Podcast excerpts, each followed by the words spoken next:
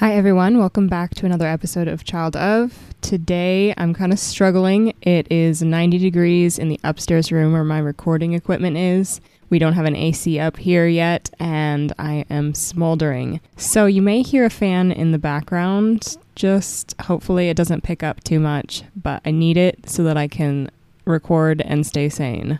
So, today I'm going to be talking about dealing with situations that left a significant scar on you. Those kinds of memories that just stick with you, that you're const- constantly ruminating on and unable to move past. So, four years ago, I was on the brink of getting married, and I knew that my family wasn't going to be supportive, so it, I wasn't really counting on that. But my brother and his wife had shared support on a couple different occasions, and I had been in contact with them. I was really tight with um, their kids. They had two little boys that I absolutely love, and um, I just because of our interactions, I assumed that they would be there. I had asked my brother's wife to be my maid of honor. It was, she was, I considered a friend, a dear friend at the time. And um, on the day of the wedding, my brother decided to change his mind completely, sent me a message in the morning saying that he couldn't support me getting married. And um, then his wife, 30 minutes before the ceremony, said, she wasn't coming. And that was really, really extremely painful for me because it was the only members of my family that were going to be there on a significant day in my life. And they backed out at the last minute, which was really, really excruciating for me. I managed to not cry that day, but I, there were quite a few days after my wedding that I was just sobbing because I I was so hurt by the situation and I didn't know that I could get past it or ever trust them again. Um, so a few, maybe a month after that, I mean, my spouse was pretty angry at them for what they had done and how much they'd hurt me. So I had previously, like months before, I had told my brother's wife that I had been sexually abused by my previous um, partner and I I had said it kind of in passing, but I thought that I had made myself clear that it had been very bad relationship and so after me and my spouse got married, I realized after being on social media, which is a horrible place, but um, that they were still friends. My my brother's wife and my ex were still friends and still chatting on Facebook, and, and that hurt that hurt my heart really bad.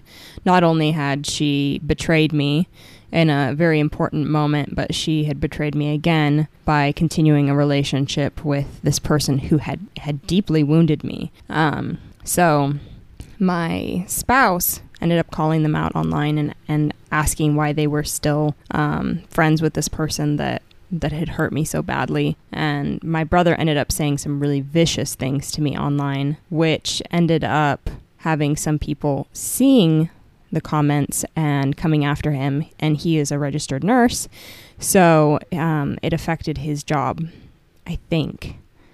Well, he's saying that it affected his job. Anyways, I ended up defending him even though he was he was saying horrible things to me and and since then we have had absolutely no contact because he he blames me for the situation even though he was the one who was saying the horrible things to me. It's ironic in these these families where um, you're raised seeing abuse and witnessing it, how it, it kind of trickles down to the next generation, and having my brother treat me so horribly and then blaming me for the situation, um, even though I, I stood up for him after he said the atrocious things to me. Anyways, it was a very dramatic, very chaotic situation. And of course, he cut off our relationship after that. I haven't seen my nephew since then. It's been over four years. And I've had to grieve the loss of that part of my family, a friendship that I thought that I had with his wife, and and the love that I had for my nephews, which has been really, really, really hard. There's been a lot of grief that I've had to deal with. But this situation I have kept coming back to over and over and over. I swear, when I was working at my last job, it was a very isolating, quiet job, and I was by myself a lot. And I would ruminate on this situation over and over repeatedly until I was like so emotionally sick. I couldn't figure out what I could have done. I didn't understand how I could apologize because as much as I examined the situation and what happened, I couldn't figure out anything that I had done wrong. And usually I'm okay with apologizing if I have done something wrong, but I was not okay with apologizing for something that I didn't do. And as a codependent person, I was on the verge so many times of apologizing for the situation, even though I had not said anything cruel. I had stood up for someone who was hurting me, and I just wanted to have some resolution. I just wanted healing. But through the healing that I have been working on in myself, I have been able to hold myself back for the last several years from from essentially making a fool out of myself and apologizing for something that I really had no part of because it was first of all it was my spouse that called them out and second of all I I didn't incite anything and I stood up for him but again, this just kept going over in my head. I kept ruminating on it because I was so hurt so damaged from this situation. When you've gone through something painful, you'd think that if you told someone that they would be compassionate and sad, especially if there's someone that should love you. So, when you do tell someone something like being sexually assaulted by a partner, um, and they respond with, and this was his response How dare you bring that person around my children? And then he threatened to call the police and make me tell the police everything that happened to me. And I was not going to do that because it had been several years since I'd been in that relationship. And there was, I mean, there's no way to prove domestic or sexual violence two years after the fact. So for the past four years, I have been looking for some way to resolve this situation in my own head since I can't seem to resolve it between my brother and I, and I doubt that he'll ever take responsibility for his own part in the situation and for the awful things he said to me, the threats he made, and the accusations of me putting his kids in harm's way when that wasn't even remotely the case.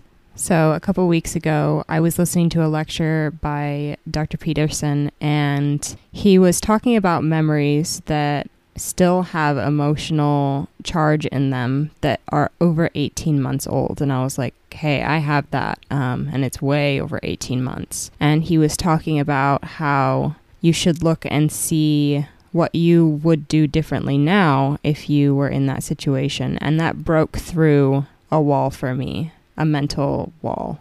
I was so fixated at that time on what I could have done different in that moment, but I only had so much to work with, and I was in an absolutely stupid amount of pain at that time. So I was not seeing things clearly. And thinking about what I would do differently if it happened today kind of gave me some semblance of control back because, hey, I've grown so much and I've learned so much. So, what would I do differently if that situation happened today?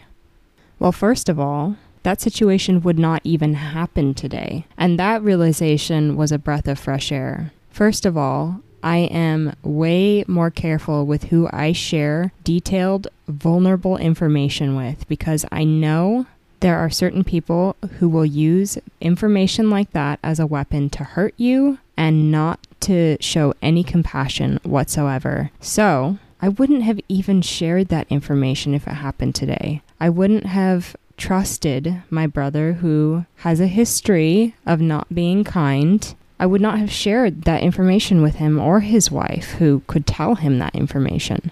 It's just not something that I would do today. And thank God I've learned that lesson.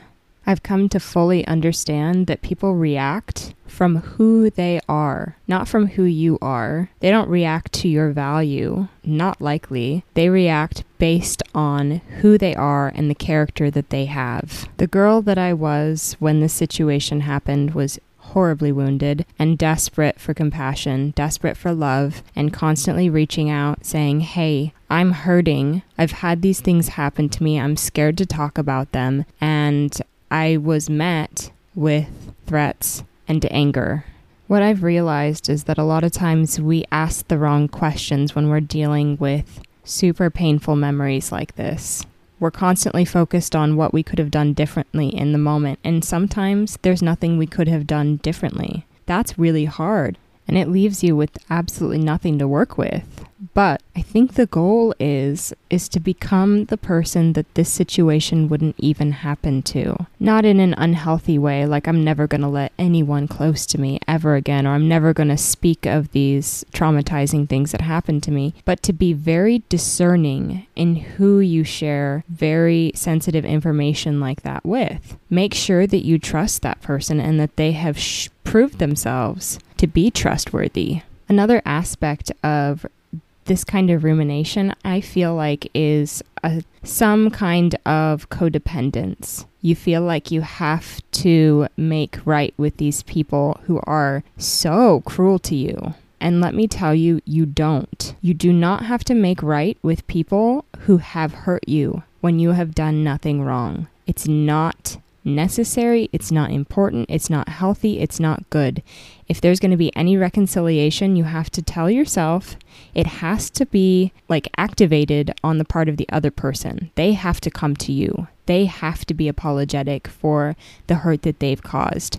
Otherwise, you're just floundering and caving at their feet and begging for scraps. And it's not a good look for you. It doesn't help you. It hurts you in the long run. And this is the hard truth is that if you do do these things, if you do apologize for things that you have not done wrong, if you take accountability for someone else's wrongs or their actions, they will not respect you and they will continue to treat you like trash. So you have to get strong. You have to set boundaries. You have to know what it is okay with you and what is not. You have to be willing to say no and you have to have the gumption and the strength to walk away when people do push past your boundaries or disrespect you. Because not only do they need to know that you're serious, you also need to know that you're serious. You need to know that you're valuable. You need to know that you need to be treated with kindness and decency and compassion. And this is a really hard lesson for children of narcissistic parents because likely you've been raised being told and being programmed that everyone else is more important than you are. So you always feel like you're wrong because you've always been told that you're wrong, and you always feel like you have to apologize for things that aren't your fault because that's what you've been programmed to do. And this is part of your deprogramming. If you get stuck on a memory like I did for four years, a situation that just hurt you so badly, don't think, what could I have done differently in that moment? Chances are you were working with everything that you had and you were trying to do the best that you could. Instead, focus on becoming the person who that situation wouldn't even happen to. You wouldn't be in that situation where you're trusting the wrong person because you have vetted everyone in your life well and you're making good choices and you're so proud of yourself and you have so much respect for yourself and the people in your life that you never even end up in a situation where someone you love is treating you this badly. I really hope that this episode inspires you to dig deep into your memories and to figure out if there are any that are haunting you. Generally, I mean, I'm assuming that if you've listened to this episode all the way through, you already have a couple that have come to mind that you know that you need to deal with. Most people with trauma do. Abusive interactions can be really confusing for most people because half the time we don't understand what it is we could have done to deserve that. And and it's asking the wrong question again because it has nothing to do with the victim, it has everything to do with the perpetrator. So dig back into those old memories that are still haunting you and remind your younger self that, hey, I did my best. And now I am going to work towards becoming such a strong and incredible person that I'm never in situations with people who are abusive who can take advantage of me because I'm smart and I vet my people. I hope these thoughts and stories that I'm sharing help you guys and give you guys the tools that you need to move forward in your own lives. With that being said, I am sweating so bad, so I'm going to sign off for now. I will talk to you all again next Tuesday. I hope you have a wonderful week and I hope that your summer is going fantastic.